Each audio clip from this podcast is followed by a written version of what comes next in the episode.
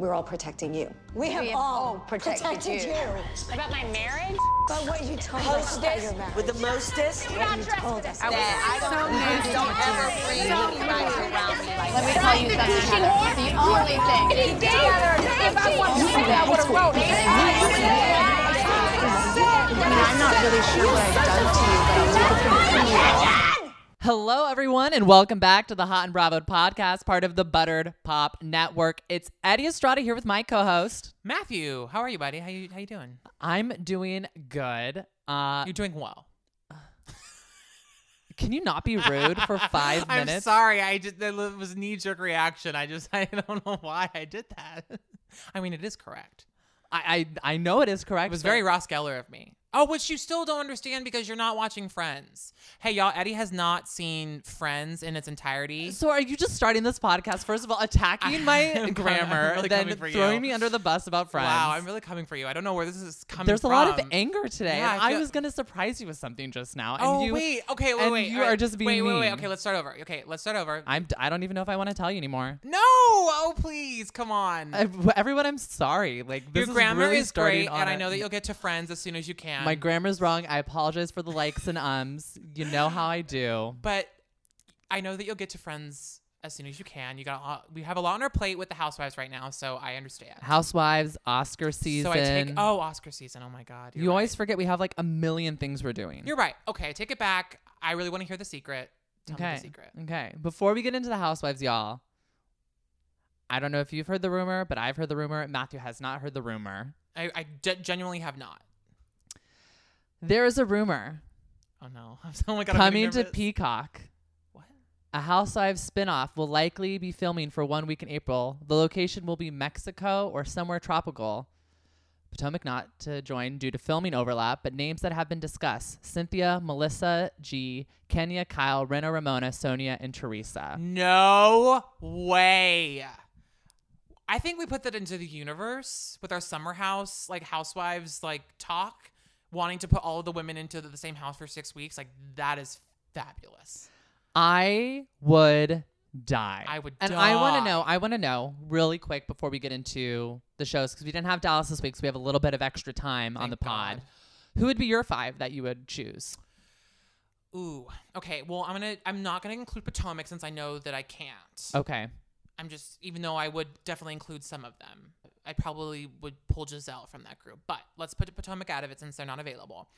I would throw Sonja from New York. Mm-hmm.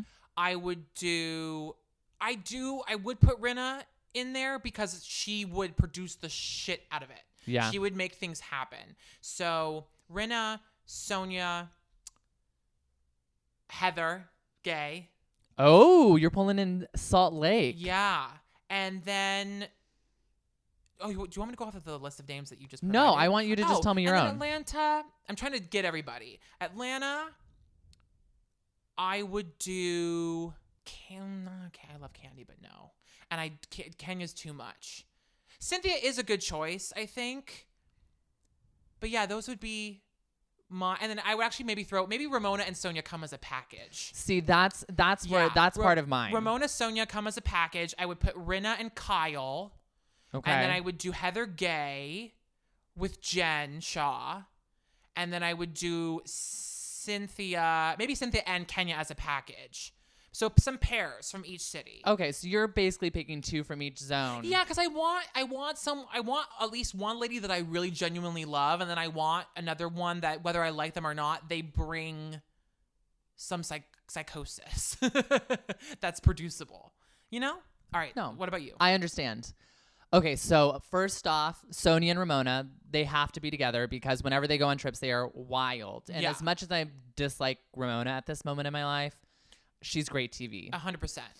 Then from Beverly Hills, I definitely would bring Rinna because, she, like you said, she'd produce everything. She'd make it really fun. I would take Teresa from Jersey. Oh, I completely forgot about Jersey. Yes. And then I'd do Porsha. Oh my. Okay. Yes. You're right. I'm right. You're way more right than I am. I completely forgot about Porsha. I can't believe I ever forgot about her. I think this is going to be a brilliant show. We've been wanting this for years. This has been rumored for years. I feel like I said this on Buttered Pop. I wanted this. Actually, in case you didn't know, I was the one who gave Andy the idea for BravoCon. I tweeted years ago, like 2 years before BravoCon was even on, it became like an idea in the world. I tweeted at Andy and I said, hey, at Andy, RuPaul's Drag Races RuPaul Con, or Drag Con. That's what it's called. I was like, you'll get there. Come on. You're almost there. It's taking me a bit today. Yeah. My grammar is a hit. We should do this for Bravo. And then Andy listened to me and created BravoCon. Okay, great. So where's your cut? I never went. I was you were in New York. Did you go? No, I went to the very first Broadway con. And that was it. Of course you did. Well, no, famously that one, there was a huge snowstorm that weekend. And so the second 2 days were improvised. We had to come up with like all new content for the second 2 days because everyone was snowed out of the city or snowed in. If you were in the city. You worked it? Well, my boyfriend at the time, I don't know. I'm stuttering so bad. My on and off again boyfriend at the time was becoming like a Broadway vlogger on YouTube at the time. Okay. And they asked him to come and do like press and coverage. So his friend and I were his producers for the weekend. Oh. And we followed him from event to event to do just like press and coverage. And day one was great. All the events went off without a hitch. And then overnight, a huge snowstorm hit and you couldn't get into the city and you couldn't get out. So unless you were on the island of Manhattan, there was no way you were going to be able to get in. So we had to help the people at Playbill kind of figure out what content and what events can we create out of thin air because we don't have that many people. Interesting. Yeah, it was very fun. So that's the only convention I've ever really gone to, but I've always wanted to do DragCon. I've always wanted to do BravoCon. I mean, my on again, off again boyfriend, Andy, didn't need my help for BravoCon. So, you know, it's hard. Okay, thanks so much. But I can't believe I forgot Jersey. If I'm pulling pairs, again, I'd probably pull Gorga and Teresa from that city. Yeah, it's just, they're sisters, and basically. And then I would change my Atlanta pairing. I would bring Cynthia and Porsha. I would leave Kandi at home. Not Kandi, I'm sorry. Kenya at home. I mean, she just wants to be with Brooklyn anyways. And we'll get into her. Yeah, I'm over her. I'm so annoyed. Okay, let's start with Summer House today because I feel like... Somehow. Why do you call it somehow? Well, so when I take notes when I'm watching... I have ATL or SLC, NJ, and then my abbreviation is SUMHO, SUM, and then HO, Summer House. See, I just write SH, and then you said SUMHO today. Oh, SH actually would be good. You're calling people hoes, and the only hoe is Luke. I mean, debatable. God bless him, but debatable. My kind of people. Okay. But, yeah, this week was light. I mean, things finally came to a head with two of our couples, basically. Basically, it was Hannah versus Luke with some Ciara sprinkled in, and then it was Lindsay versus Steven, which kind of got resolved by the end of the episode. Kind of. Okay, so let's talk Lindsay and Steven first, because I feel like the bigger story is Luke and Hannah. Totally. So Lindsay's upset, essentially. I mean, when is she not? But continue. Okay. I love Lindsay. You know this. I'm a hub houser. I do too, but you know. We're really aggressive today, by the way. No, I think we're fine. I think I'm aggressive now. I'm on edge because you attacked me at the beginning. So if I come for you, know it's coming from a place of love. Hey, sweetheart, I'm ready. I know I'm more the aggressor between the two of us usually in these episodes. So I'm okay. I probably deserve it. So you're the Jen. I'm the Heather. Moving forward. That's such a Heather thing of me to say. Oh my God. Yeah. Okay. So back to Lindsay. Lindsay's upset. As you said, she always is. Mm-hmm. But this time it's because Steven works too much and isn't giving her the attention that she needs in the house. Okay. I think I said this last pod. This is ridiculous to me. Yep. He works for one of the top hospitality groups. Yes, it's COVID, but I feel like that makes them more busy because they're trying to figure out how to make money and how to manage. Rules change every single week, essentially. Mm-hmm. They're in the middle of the summer. No one knows when things are going to open. Mm-hmm. He has to be, I mean, I have a job and I feel like I'm constantly on calls or emails. Like I was on one call today for something creative, like fun. And my boss called me and I had to like hop on over to that really quick. And I just hopped back onto the meeting. And yeah, your schedule is shift. Your schedule shifts constantly. I'm always on call, essentially. Absolutely. And from what I heard, his company let a lot of people go. I believe he had a team, like a solid team of people, and now there's only 5 of them or something. So I'm sure he's taking on so much more than he used to. Yeah. I think, and I said this last time, and this was sort of confirmed this week, that this has been going on in their quarantine, where he's been very, very busy. And Lindsay, admittedly, is a very needy person, and her love language is I need quality time, and I also need to hear you. Look at you using love languages now. They did too in the episode. She needs to hear it also. So I empathize with her, but she's gotta give him a break. I imagine he treats her very well with the income that he makes, and I think she needs to cool it. I think she needs to give him a break. I don't think it'd be one thing, like, and again, I said this last week, it'd be one thing if he was dicking around with the guys all day, getting high and getting drunk and in the pool and not spending any quality time with her, but he's trapped himself in his makeshift office in their bedroom and isn't having any fun with anybody. Yeah, that's the thing. She needs to understand is he's not just talking with his friends on Zoom or withdrawing from the relationship to just withdraw. He's actually working and has to work constantly. And yeah, he might be a workaholic, but if there wasn't a pandemic, so is she. Lindsay is admittedly a workaholic herself. She runs her own PR agency for hospitality groups, for restaurants in the New York greater area. Well, then that's my question, I guess, is when is she working? Or is anyone else working on this show? Well, I mean, that's true. Well, I mean, I'm sorry. Hannah's podcast is her work now, right? Yes. No, and I'm not trying to judge, but we are podcasters. Yeah, we are. But she even says, like, I'm just doing my podcast and Paige is just taking photos, which again, that's fine, but their schedules are flexible and it doesn't seem like they have deadlines and harsh schedules to follow. And Lindsay, I can imagine, if she's the HBIC of her PR company, I can imagine her saying, hey, y'all, 6 weeks are mine. These next 6 weeks are mine. I can hop on to a call here and there, but I'm filming, so leave me alone. I don't think that Steven has that same luxury. Yeah, and I don't think Steven is getting paid the same amount that Lindsay is to be on the show. We also have to remember that this is also their job, is Summer House. Yeah. And they're getting paid they're what season is this? I can't even think of it. Is it 5? Right. And I don't think Steven's billed and paid the same as her on the show at all. She's a season 1 bitch. She's an OG Summer House queen. Mm-hmm. So yeah, I'm glad that they made up in their own sense, but for whatever. That's going to be very short lived. She, she had a one night in Danielle's bed to cry herself to sleep, but they're going to be over it. We know that they're not together now. Oh, that's right. So I'm interested to see how this fight progresses or what happens, because I think he's going to leave the Summer House at some point and just be like, I'm done. Oh, well, yeah, I probably would too. She'll find love. I also think she's feeling the pressures of her age. Yeah. Which is what Danielle said. She doesn't want to end things with Steven no matter how bad they get, because she's scared she's not going to find someone else in time. And I'm very weary of when people go, okay, well then by this date we're going to be engaged, and then by this date we're going to be married, and then by this date we're going to have our first child. I appreciate that to an extent if you really know and feel in your heart that this person is the one for you for life. But that also puts really stressful pressures and expectations. I mean, if my plan would have gone as planned, I'd be 3 years married by now, and in the next 2 years thinking about adopting a child and miserable. Okay, so aren't we glad that that didn't come to fruition? So it all works out. I think Lindsay will find her way.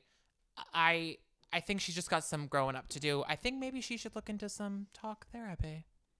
What is the BetterHelp? Are we doing Talkspace or BetterHelp? We're not supported by this ad. We're not doing an ad. No, these are not ads. These are not ads. But I'd love to do an ad. I would. If anyone out there works for these companies, we'll do an ad for you. Hey, I'm here. Great ad. Yeah, we're great ads. Okay, let's talk about Hannah and Luke really quick before we move on to. Should we do Atlanta or Jersey? We'll do Atlanta first because I really want to talk about Atlanta. Yeah.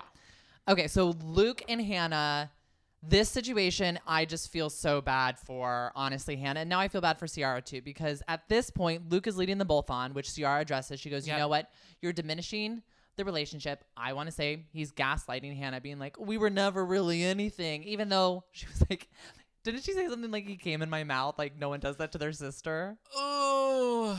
Which is, like, true. But Hannah, God bless her. I just no filter. That's why I love her. Okay. Luke had a little bit of ground to stand on, a little bit. And he has slowly but surely chipped away at that with every comment that he makes. I think that he had a valid argument at one point to say, hey, we had a very specific, special kind of relationship because of my issues and because of where we were. But I thought I made it clear that we were not, you know, going to be together as a couple, boyfriend and girlfriend, and we've had all this time apart and so much has changed since last summer and we haven't been together physically. I think he had a little bit of room there, and then he just threw out all the shit, handling this so poorly with both Hannah and Ciara. They're definitely not going to see a resolution. I don't think the resolution that Hannah would want. But I think Ciara's, I think she's out too. She is, because I think she finally sees Luke for what he is, which isn't a fuckboy with a capital F. Yep. And she doesn't want to have the same thing happen to her, because she could have all fun with Luke this summer. He could be saying all these same things to her, flirting with her, hooking up with her. And then next summer be like, well, we're just friends. Yeah. I think Luke needs to sort his shit out before he deals with anybody. I think he needs to get all of his, straight single boy impulses. Well, he was out in a serious relationship up until last season when he was on Summer House and was like ready to propose to his girlfriend. That's right. I forgot. And I think he's probably still hung up on his ex. Yeah, that makes sense. That makes a lot of sense. So he needs to work through this and figure it out, because I think he is a relationship guy, but he hasn't been able to figure out the single situation. And he's hot. Yeah, he's very attractive. Can do whatever the hell he wants, he feels like. So he's doing whatever the hell he wants. I think that if he and Hannah have one more conversation, because the last one that we watched did not go over very well. If they have one more conversation, I hope that he just says, listen, I love you. I care about you. I'm sorry that I wasn't clearer and more definitive about my feelings for you and about where I wanted our relationship to go last summer. At the end of last summer, I should have been more clear. Throughout this year, I should have been more clear. I hope that we can be friends. If not, I understand, because I fucked up. I think that's a little too mature of him to do right now. Hopefully he grows into that and says something like that soon, because I think Hannah deserves it. But Hannah also needs to move on and listen to her girlfriends, find her worth, and know that she's worth more than this. And we know she does. She's got that hot zaddy from the Hamptons now. So she's good to go. I don't know why I'm warming to her, but I find her obnoxious. Okay. I feel for her, and I'm on her side right now, but she drives me a little nuts. I know she does. I don't know why. You'll learn to love Hannah. I hope so. I really hope so. All right. Let's talk about the event of the season, which was Real Housewives of Atlanta this week. So fun. Cynthia's bachelorette party was better than I think I was expecting it to be. Yeah. It was funny. It was sexy. It was a moment. It was so good. I at the beginning, because Kenya ruins everything and we'll talk about that, but I loved how all in the girls were. Yes. Ran into the rooms, got dressed, came out. They were so ready to go all out and to have some fun. I think Cynthia was a big part of that. I think they all love and respect Cynthia so much, and they're really happy that she's getting the happy ending that she deserves, romantically speaking. And I think everyone, after all of the gripes with Kenya and Kenya's missteps in the trip thus far, I think they all wanted to shake that off and have a good time. And it all started off that way. So much fun. They all looked fucking hot in their outfits. Kenya, do you know your mask is upside down? Oh my God. I lolled so hard. And she was like, no, I do not. And even Kenya, I was, my icy cold heart was you know, thawing again for Kenya, because she was having fun and going all in and being a part of the group, and her and Marlo were getting along. It was really so fun. And Bolo is just a breath of fresh. Like, wow. Like, I know we've been all pent up in quarantine, so maybe I'm just, you know, I don't know, but Lord, wow. Delicious. You're blushing again. No, but I mean, he was just, he's a beautiful man. I have to say my favorite though of the night was Mistress Kandi. Oh, I loved everything that she was doing. That personality that she put on, it was amazing. We watched what's the show called? Bonding on Netflix. Season 2 just came out. The episodes are really short, y'all. Highly recommend. It's a really quick binge, and it's a fabulous scripted new show. Seasons 1 and 2 on Netflix. Go for it. This is not an ad, but go for it. It was giving me major Bonding vibes because she was a mistress. She knew how to do the whole Dom situation. She's got that whip. She's got that demeanor. She was just taking control of the situation. I love that she gave everyone money to tip Bolo. Fun fact, I've done the same thing. Excuse me. So when I went to drag brunch with my friends, I was so nervous that my friends weren't going to tip the drag artist that I pulled out my own money and gave everyone dollar bills. Oh, no, I would do the same thing. So I think everyone that was at the drag brunch would be able to like participate. Mm-hmm. But that's just because I'm a given person. And I would have given Bolo more than $4. Let's say that much. I loved how gingerly and delicately Cynthia just like trotted over, just put it down on the stool, and then walked back. That was very, very cute. I was obsessed with the whole evening. I loved them all going all out. I loved them. The vibrator that Kandi gave her. I screamed. And just Cynthia's face. And I love Cynthia, like at first was like, oh my God, what's happening? And then it was so fun to watch herself, let herself enjoy it and just to let go. I really appreciated the sisterhood that we saw, and, you know, having the crew leave and turning the cameras off so they could let their hair down and just have some fun with Bolo, and it let it be just what it was. I was really so gung-ho for that. And I think they all needed it too. Oh, for sure. Let's talk about the big moment of the night. Yeah. So it seemed like Bolo was done and just went into his room and was, I did my work, I did my stripping, and they brought him back out. But he was nervous to come back out because of the cameras. I think he was very, honestly, camera shy, it seemed. Yeah, because, I mean, he typically, I'm sure, doesn't do this for cameras often. I'm sure that's a rule. I mean, you could check out his OnlyFans. I'm just kidding. Oh, my God. But I'm sure that's a rule that is probably stipulated when he does these sort of things, like don't film me.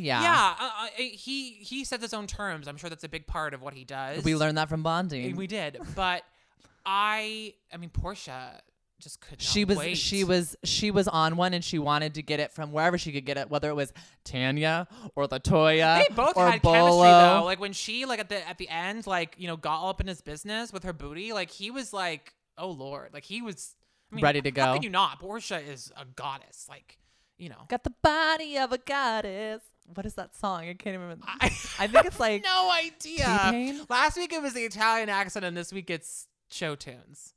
It's I'm in love with a stripper. Oh, I have no idea. She's got the body of a goddess. Okay, great. Thank you so much. I'm in love with a stripper. She rolled. Oh, she ran, okay. She ran. There we go. Come on. The chorus. Okay, we'll start with the chorus next time. Well, I know the song. Anyway, so Kenya goes upstairs because she has to check on Brooklyn. And she's a wet blanket, and she is who she is, and wah, wah, wah, which is fine. But she came downstairs a couple different times just to check on what was going on. And they were all having a really good time with Mr. Bolo. Till like 4 or 5 a.m. Although he didn't leave until 7:09, according to the security cameras outside. And I was fine. I thought the secret of it all and the mystery of it all was kind of fun. Not knowing exactly what happened in the 5 to 6 a.m. hour after everyone went to sleep. And the girls dancing and grinding and getting physical with Bolo is not a big deal, and it's all good and fun. And whomever slept with him is their business. I don't see why. It really, really bothered me that what was a really fun night got turned into something, you know, insidious. And I just want to say, I've been seeing a lot of things. It's like, well, they're on a reality show. They should know that everything is going to come out. Yes and no. I feel like there's certain things when you sign up for a reality show. Yes, you are electing for your entire life to be on camera. Yes, you're putting yourself out there for the masses. But at the same time, you are allowed a bit of privacy. And I feel like getting intimate with someone should be allowed that privacy. I agree. Well, and they all were hanging out for the rest of the night under the guise that there were no cameras. Yes. Number one. Number two, what struck me was that the girls were getting put off by Kenya implying that something wrong had occurred, that something bad had happened. I think if Kenya was just like teasing them, like in a fun, playful way, a little bit in the morning after everyone gets up and everyone's groggy and hungover and everyone's just recounting like, the night. Who's waddling? Who's out here waddling? Yeah, like that would have been fine if it was just left at that. And if they had all just been like, oh, you know, because when we all go out with friends and we get a little too drunk or we do something adventurous, we recount the night before, but we do it playfully and in a fun way. We don't go to shame people and try to make it something gross and something that was wrong. Or, you know, I thought that was really unfair. I think it speaks to all of Kenya's issues right now. Yeah. She can't have any fun. She has to burst everyone's bubble. You know, besides her reconciliation with Marlo, the rest of the episode, she just turned everybody off, including Toya. Toya was really not having it either by the end of the episode. Well, I think the problem is that it's kind of being revealed that Kenya is like out to get someone. And I feel like if you're aligned with that, LaToya, mm-hmm. you're going to be on the wrong side of the fence. Yeah. And I know her and Kenya and Marlo made up and all of that. Which I thought was great. Which was fantastic. And I was very happy to see that. But LaToya's understanding, you know, hitching my wagon to Kenya might not be the best choice at the end of the day, because everyone now is mad at Kenya because she turned a fun night for Cynthia into some dark and dirty thing. Totally. When you should just be able to be free, have fun, and not have to worry about, you know, what happens in the dungeon stays in the dungeon, like Kandi said. Right. And to imply, you know, it seems to me it's pretty obvious. I mean, I'll ask you first before I go into what I think, but I think it's pretty clear that no one who was married or seriously committed did anything wrong with Bolo, in my opinion. And for Kenya to imply and push that narrative, I think just made everyone uncomfortable. But on that note, who do you think? I do think it wasn't in Portia's room or Candy's room. I think it was in the spare bedroom in between. Which I think was Bolo's room. Yeah. Holla. So who do you think was in there with Bolo? 100% Porsha and Tanya. Tanya was acting all... and as a Tanya, you know, I felt it. I agree. Tanya was the only one who looked like she had done something wrong.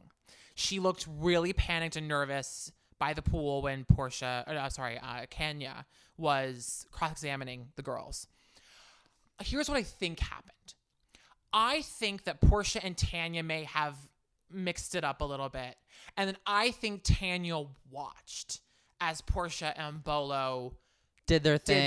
Because I don't think that Tanya has it in her to mix it up with Bolo when she's so in love with her man. And I agree with this, because even Tanya's like, I was really drunk. I don't really know what happened. I think maybe she might have made out with Bolo. I think maybe her and Porsha and Bolo had like a little makeout session. But I think she was just in there watching the thing go down. Exactly. I think she immediately got nervous because I think she was like, oh no, I don't know exactly what happened, but I know enough to know that I didn't do anything wrong. And I know Kenya, and I know that she's going to spin this in her, you know, maleficent way and make this something to be it's not. So I could see the fear on Tanya's face. And Porsha was like, I don't have to answer to anyone. Fuck you. I'm not, you know, Porsha, I will give it to her. She's tried so hard to take the higher ground with Kenya this whole season. And I could just feel her being like, I'm tired. This isn't happening. Yeah, I'm done. No, not happening at all. Well, I'm sure this is going to be the entirety of the rest of the season. It's going to be this drama because it took us this long to get to it. Yep. So I am interested to see how this progresses. I'm interested to see if Tanya actually does leave the show, because that's what the rumor is, that she leaves because the allegations and everything just get too much, and it puts her relationship in life at risk. I don't blame her. At the highest level. I mean, I'd walk out too.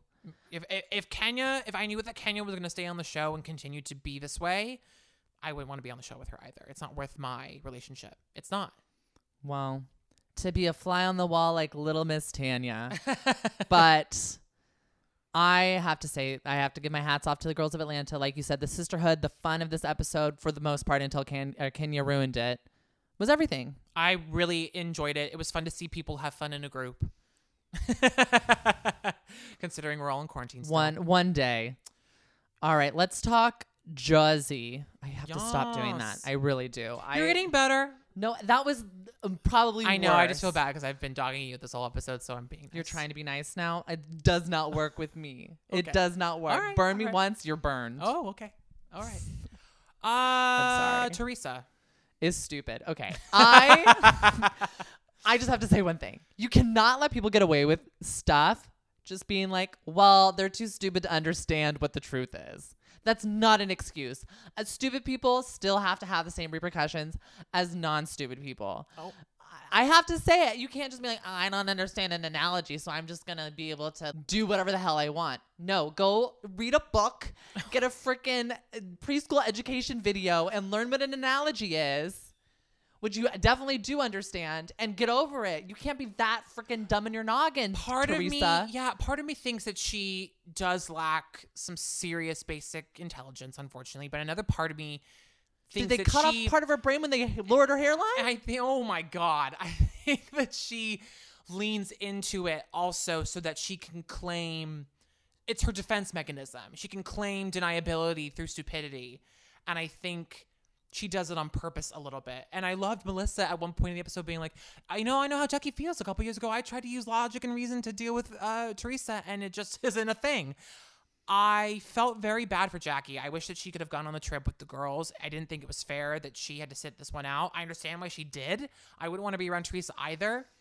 And I loved, even Dolores, I loved all the women really stood their ground with Teresa and said, no, Tree, you were wrong here. You started it. You were wrong. Was her analogy harsh? Yes, but completely warranted. 100% warranted. And even Gia. God, I love that girl. I've always liked her. Even Gia was like... Who the rumor was about. Not the rumor. The analogy was about. Was, well, Mom, you obviously did something to upset her, so just apologize and move on. And how did you feel when all those rumors were going around about you and Dad? You felt like shit too, so you, of all people, should empathize with her. God bless Gia. She's so mature. Even Teresa will admit that and acknowledge that her daughter is really fucking awesome. Her daughter's a million times better than she is. So, and it's much smarter because she's going to go to college and get a law degree. But I just had to tip my hat to Gia, because in the face of all of this, she could have heard it and been like, oh, I don't do that. You know, that's so rude that she would do that to you, Mom. Like, she's hurting me. She's disparaging my name. And she was like, obviously that's not true. Obviously, it did something to upset her. If she was saying that, she just did it to cut back at you for what you did. Own up to your own shit and move forward. And Teresa could not let it go. She was a dog with a bone the whole episode. I think it's because none of the women were agreeing. Every example that she would bring up from the past, Marge and Dolores had an answer for. Mm-hmm. No, that's not the same thing as this. No, it's not the same thing as what happened between Marge and Jennifer, because Marge admitted she was wrong immediately and apologized and said she did it on purpose to hurt her. Mm-hmm. It's not the same thing. You, for whatever reason, decided to spread the rumor in real time on TV. I didn't spread a rumor. I just heard a rumor. Bless her. Well, here's also the other thing. I think that this is kind of making Teresa crack in a sense, because I feel she's always had like people up her ass. She's always had these like people blowing into her wind. She always has someone on her side, anyone who will kind of follow her. I mean, Jacqueline for the longest time was her like buddy and partner in crime, and would just be like, yeah, Teresa. And she's so used to having, oh, if I'm this person's enemy, everyone else is going to be on my side. Right. It's not happening anymore, because people are like, you can't fall back on the I'm stupid. You can't fall back on XYZ. You can't just do things without repercussions anymore. And I think the women were so gracious and understanding of Teresa the last couple of years with the death of her parents, her divorce, her jail time. I always forget she went to jail. Me too. Even as I said it, I was like, oh yeah, wow, that just rolled off the tongue, and I forgot. The women have been really gracious and understanding and open, and they've given her second, third, fourth, fifth chances, cutting her a lot of slack. And I think that they, whether they're conscious of it or not, are saying, you know what? Time for you to start anew, Teresa, to turn over a new leaf, to be better. You were wrong. And if the sooner that you admit that, the better. Yeah. Well, we'll see what goes on with that whole situation. But let's just talk about everyone else really quick, because I don't want to talk about Teresa anymore. First of all, I want to talk about Jen's parents. So sad. Jen's mom won't even call her grandson by his name, John, because that is her husband's name. And wild. They were in arranged marriage because of their culture.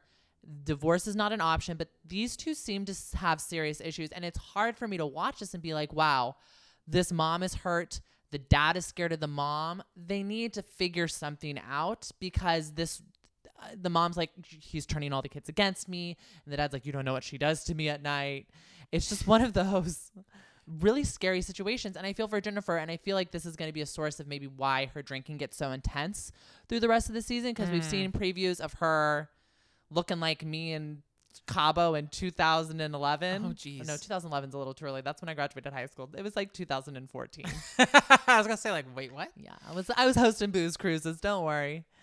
But she is going through an issue, a major issue in her personal life. And I feel like that's going to carry over into her friendships and her rest of her life. And so I'm glad that she was able to apologize to Melissa, yes, and at least mend that friendship at the end of this episode and kind of rebuild those bridges in that sense, because she's going to have so much brokenness behind that I think it's going to be better for her to have these friends to support her and maybe understand why she's so drunk all the time. Because I already foresee this kind of being like, well, you know what's going on in her family. No wonder she's hitting that tequila 2, 3, 4 times more than she needs to. Sure. And I think she was able, it was nice for Melissa and Jen to do that in front of Teresa, because it's a great example to set. Maybe and Teresa will take a page from that book. She won't. It went right over her damn head, because she was like, well, you know, Jackie. I'm just putting it out there. I agree. I felt bad for Jen. I agree with Jen, where I have a feeling that the father might be, I mean, it takes two to tango. Mm-hmm. There are two sides to every relationship. I have a feeling, though, that I think that Jen is right in thinking that maybe her father is more of the victim in this situation, but I think we'll find out more. And mom kind of scares me. I'm not gonna lie. Really scares me. I mean, and I also, maybe I have some prejudice with her mom because of how she handled the and how thing. Her with her son. I think it you know, being a gay person, it's hard to watch and it's hard to accept. And I think that I may be prejudging her a little bit, and I have this like image of her. Yeah. So I'm going to try to give her the benefit of the doubt, but I'm going to follow Jen's lead on this one. Well, speaking of relationships that are interesting, Frank and Dolores and David. And I don't know why I always want to call him Brian. I don't know why. This is the second week in a row. I know. I mean, he feels like a Brian to me. I must have something against Brian. First of all, before you get into the threesome of it all, Frank looks great with, you know, because I know that he broke both of his legs. Okay. I was confused. Both of his quads gave out. I think he said his quads gave out and he fell down the stairs and he he broke his legs and a part of his hip. That scares me because I feel like it's something to do with his bodybuilding. I think so too, because he does look a lot better, and I think it's because he kind of had to stop doing all of that. But he looks way healthier this season than in past seasons. Yes, but I'm scared that the damage he's done to his body is gone too far, his heart's gonna give out. This is gonna be the start of everything for him, which is really upsetting because he's such a great guy. Wouldn't it be great though if David took care of Dolores the way that he takes care of Frank? Yeah, it's like, who's in the relationship here? Is it you and Frank, or is it Dolores and David? The bromance is adorable, don't get me wrong, but again, I hope Dolores watches this and goes, oh, Frank should be my husband again, not David. And I love that Frank stood up to David and said, you're a dick. Yeah. You're not a good boyfriend. And and he empathized with him a little bit, saying that I understand how Dolores is sometimes, but you need to treat her better and you need to understand her better, and you can't be a superstar doctor and be, you know, a shitty boyfriend, a shitty partner. Yeah. And I think he got through to him a little bit. I'm hoping he does, and I'm hoping this progresses the relationship between Dolores and David in a more positive sense.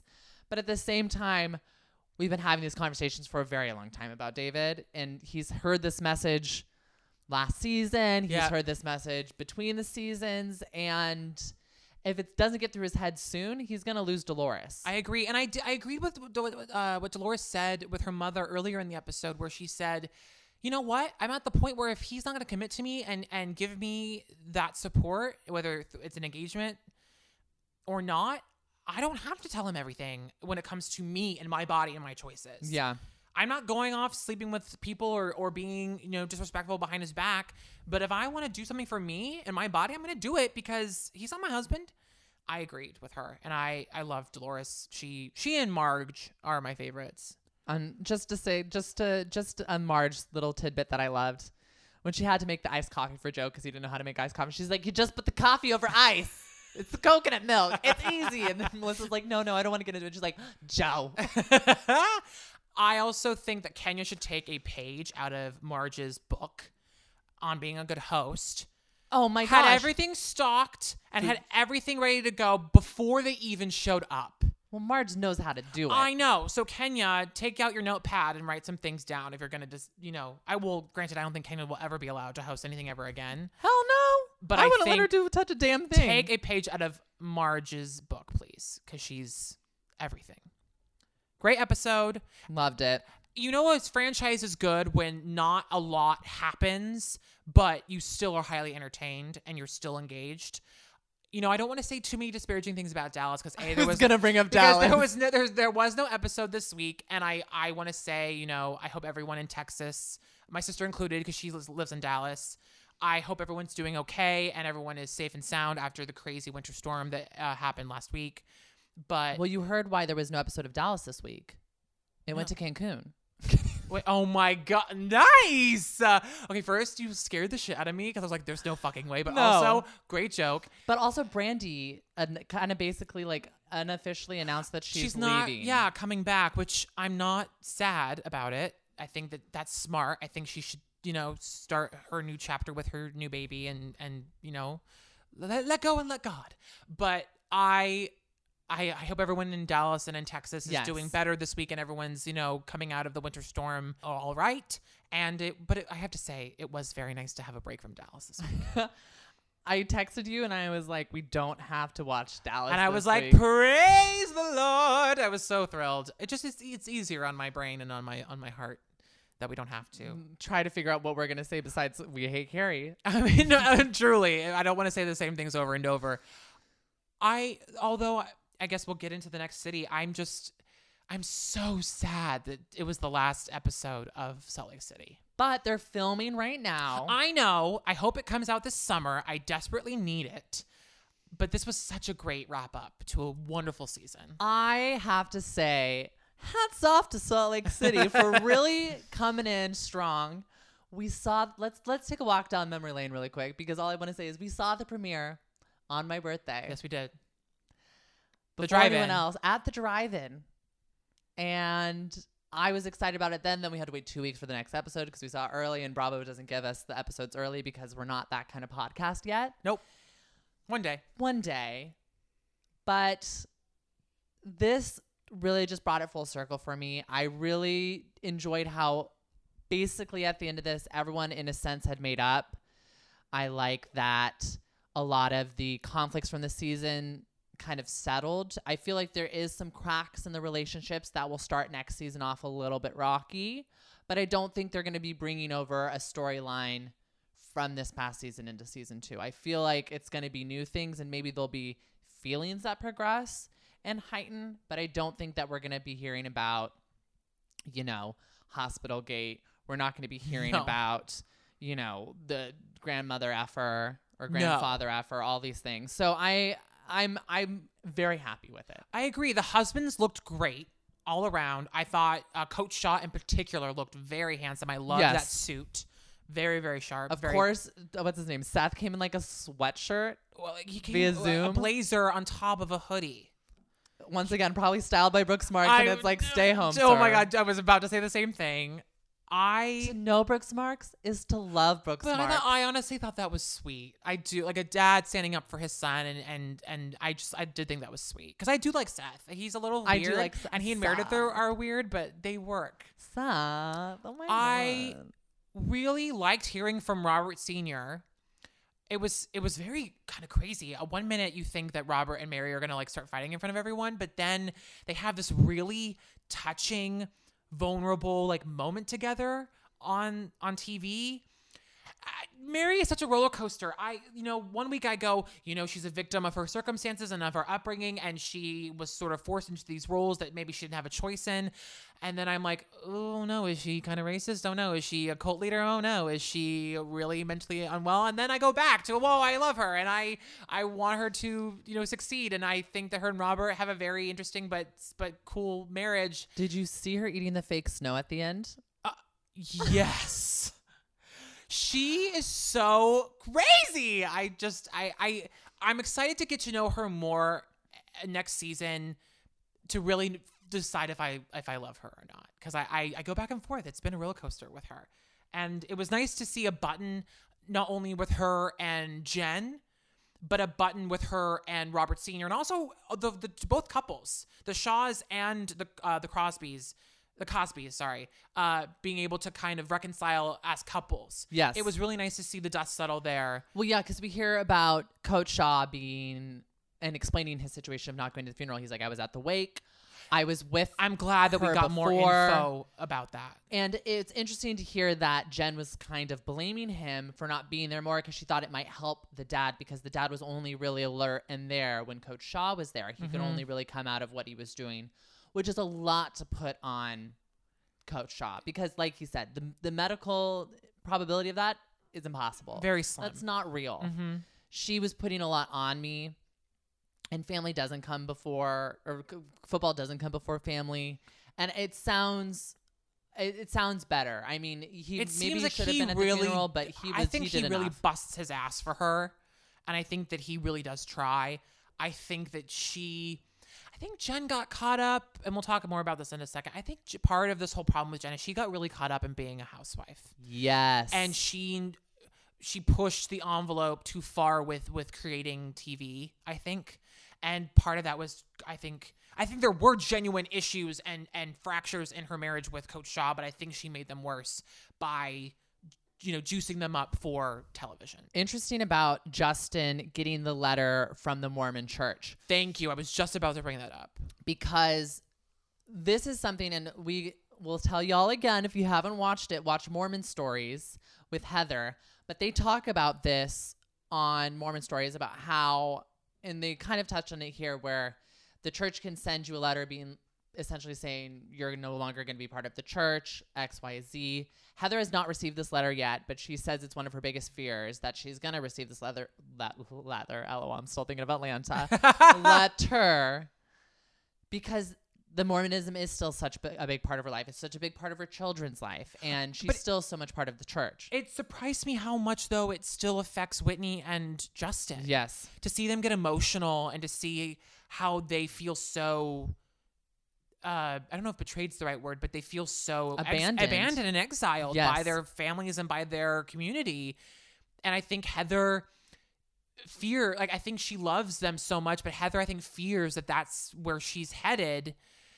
And I think that is the biggest divide. I think that's where the real divide is between Lisa and Heather.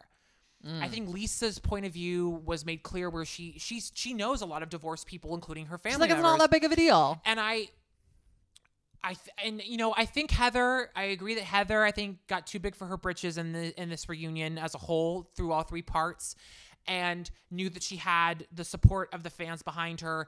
And I think, though, we're seeing not only years of resentment over Lisa and her relationship, but also years of resentment from the church and how the church has you know, wronged Heather and made her feel less than. Yes, and, that and while good. Yes, I understand Lisa divorce is not a big deal for her. What it means for Heather is so much more. And it's funny. I think there's also Lisa. You know, we've talked about how there is this sort of highfalutin attitude that Lisa sometimes can have about being a Mormon. When Heather really was and is still in a lot of ways like the true believer, and her marriage is still sealed within the church. She knows the Mormon, you know, doctrine backwards and forwards, and Lisa trying to school her in any way, I think, is also where Heather, you know, gets a little angsty, being like, no, I may be divorced, but I know this shit more than you will ever know. I have been through more than you will ever know when it comes to my beliefs in this church. Like, don't step to me. So it was interesting to see that, you know, fallout continue a little bit between Heather and Lisa. I feel terrible about Whitney's dad. Oh my gosh. It makes me so sad that this show and what was shown didn't really bring them together. It might have pulled them a little bit apart. And she's like, I was hoping we were going to watch it together and like have these conversations and grow, and to know that they're not even speaking, even though she tries to call him and speak to him every day. Heartbreaking. It's scary. I'm sure she must be petrified not to know what's going on. And I mean, the texts are going through, so her number's not blocked, but who knows where he is and what he's doing. And he was in a very fragile place when we last saw him. He was on the mend, but he's been there before.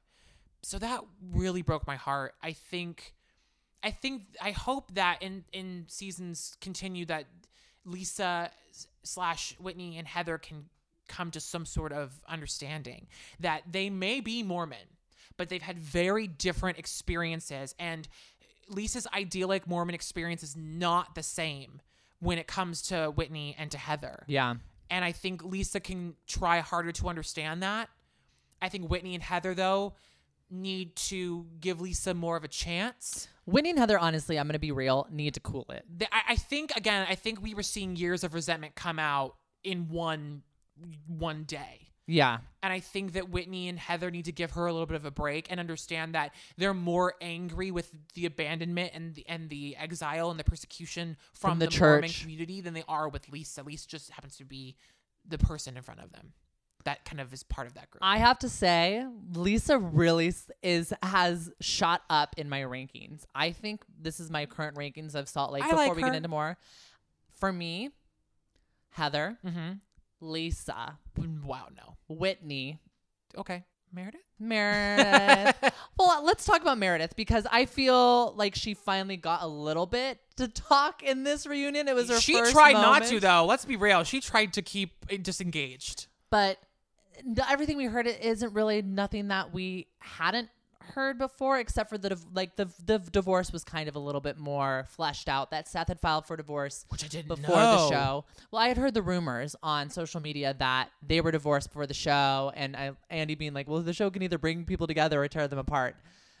The idea of fame and the whole storyline is what brought Meredith and Seth together. He never cheated on her. Well, not cheated. He never was with anyone else, even though she was with other people, which I thought was interesting. He just was in a relationship with his job. Yeah. And to this day, he didn't show up to the reunion because he was making that money in Canton, Ohio. But that's also a testament to how much he cares about his family, I think, because he's the one supporting their lifestyle. He's the one letting her, you know, like helping her with, you know, having the company, having the business. I mean, she's very successful on her own, but, you know, it takes two to kind of raise a family of three. Yeah, I agree. Especially with the kind of lifestyle that they have. So I'm very happy that he and her have come back together and have really grown stronger. And we've seen on social media that they are really two peas in a pod now. They cannot be separated. Yeah. And I would like to see more of Seth and less of Brooks next season. I think we're going to get more of both is what I think is going to happen. Well, Brooks went back to New York to go to his preschool school. And and then he was randomly, and it looked like on Instagram, he was randomly back in Salt Lake. So I think he'll do some filming whenever he comes home. Maybe he'll go back and forth. Because love him or hate him, he is part of the show now, for better or for worse. That it was really funny, Mary dozing off. But at least unlike her, unlike Ramona. This is the second time this reunion. But unlike Ramona, she was right. She's like, oh no, I know exactly what you said. I think I was zoning out. It was really funny. I also loved when Whitney was talking about, oh yeah, my dad and I aren't speaking. Lisa was like, oh yeah, that's rough. Just deadpan like, oh, that's rough. That's tough. But that's, I think, you know, again, going back a little bit, that's what they get from Lisa. Like, oh, that sucks. That's tough. Oh, sorry. You know, I think that they want to feel like Meredith. They want to feel like that Lisa cares about them as much as she cares about Meredith. Yeah. I want to talk about evidently the things that Jen said about Heather really quick before we move forward. So fucked up. So rude. She said that Heather buys her dresses at Dress Barn, which I giggled at because I was like, oh my God, that's such a stupid thing to say. I know. It's like, what? But that she thinks she's an actress but could only play a manatee or Shrek. Which is so mean. Ridiculous. And I'm a fan of Shrek. I have watched every single Shrek multiple times. I'm a believer at the end of the Shrek 1 and the special song and dance. It's how I learned the song. I didn't know it was by the Monkees. I thought Shrek sang it. I thought it was by Smash Mouth. Oh, no, I'm kidding. I'm joking. They did a cover. But Jen needs to, among other things, learn how to take responsibility for things she says and does, which I think she did. This finally, she apologized for the most part to everyone. For the most part, but I think Meredith tried to bring this home again at the end, is that we won't stop bringing these things up until we see a change of attitude, a change of character, until your actions adjust. We're not going to stop bringing this stuff up. To which Jen had a response for us saying, you know, there is a double standard. I am a woman of color, and just by me being passionate and having these feelings and emotions out on display, I get all these negative connotations attached to me, and push that back onto Whitney and Heather specifically, saying, you guys have been kind of the ones putting this on me and making me feel this way. And that snowballed into Jen basically walking off, trying to have a moment with Coach Shaw, being like, these women don't understand. Whitney hopping on the phone with Justin, being like, are you still here? Their racist accusations are coming out. It got really, really messy. Well, and I think on Atlanta and Potomac, this discussion about the double standards for Black women in culture are very beautifully and poignantly fleshed out, where just by existing, just by being powerful and strong, they get shut down by being called things like aggressive, angry, horrible derogatory terms like ghetto and hood are thrown out a lot. And I think that those two cities have always handled those conversations really well. It just seemed a little unfair for Jen to, I understand if that is where her anger and her aggressions are coming from. She's angry at the world for how the world perceives women of color. I get, and I'm not disputing that. I don't think that was what was happening here, though. Jen's anger came from episode 1, came full force and came raging out. And to call her, I don't know what else you would call. I mean, to call Jen's behavior aggressive, I thought was kind, because to me, I would use the word rage, throwing the glass and screaming at Mary in her dressing room in episode 1, and then, you know, coming after Whitney and getting in her face, and then smacking Heather's, you know, hand out of the way in Vegas. I just don't think I don't think Heather or Whitney or Lisa or Meredith ever thought, oh, she's an angry Black woman or an angry woman of color. I genuinely don't think that. But I just wish that Jen had been able to express that nuance more delicately with the ladies. And then the ladies immediately were like, no, we understand. Don't think this. We don't think this at all. And we understand where you're coming from. But, you know, maybe, I mean, what do I know? Maybe I don't know enough. And maybe I need to do some learning of my own. But I wish that conversation had gone differently at the end of the reunion, for sure. Yeah, I wish it would have had been a little bit more fleshed out, and they could have spoken on it a little bit deeper than it kind of just turning into this mess that it was. Yeah. Other than that, this reunion was fantastic from beginning to end. I think I liked where each of them kind of went through and said like what they learned from the season, and Meredith took it as a moment to be like, I was not treated the same way I treated all of you. I don't have anything to learn. You all have something to learn. What a flex. I love that. I thought that was amazing. So Meredith. And I love that since they can't drink or do shots like all the rest of the housewives, they brought out the meatballs. Very cute. So cute. And, you know, some people were eating meatballs and other people like Mary were eating the snow. But, you know, there's two types of people. Well, I think that was it for Salt Lake. Next week, we are very excited. Is it next week or the week after? Oh, it won't be next week. It will be the week after. Married to Medicine we'll be speaking about. Well, when's March 5th? The 7th. It's the 7th, I thought, that Married to Medicine comes out. Why do you think it was the 5th? Well, maybe both of our dates are wrong. We'll have to look into it. But we will be doing Married to Medicine very soon. Like I said, the perfect hangover cure for the ending of Salt Lake City is Married to Med. Well, yeah, this next week is the 4th anyway. So whether it was the 5th or the 7th, you won't hear about it till the next week. Oh, okay, fine. That's fair. But we're very, very excited. We're very excited.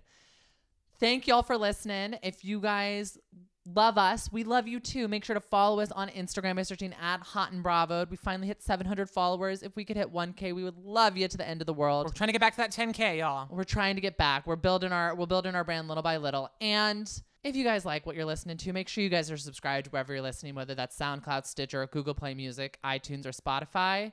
And like, rate, and review. We will talk to y'all next time. Bye, y'all.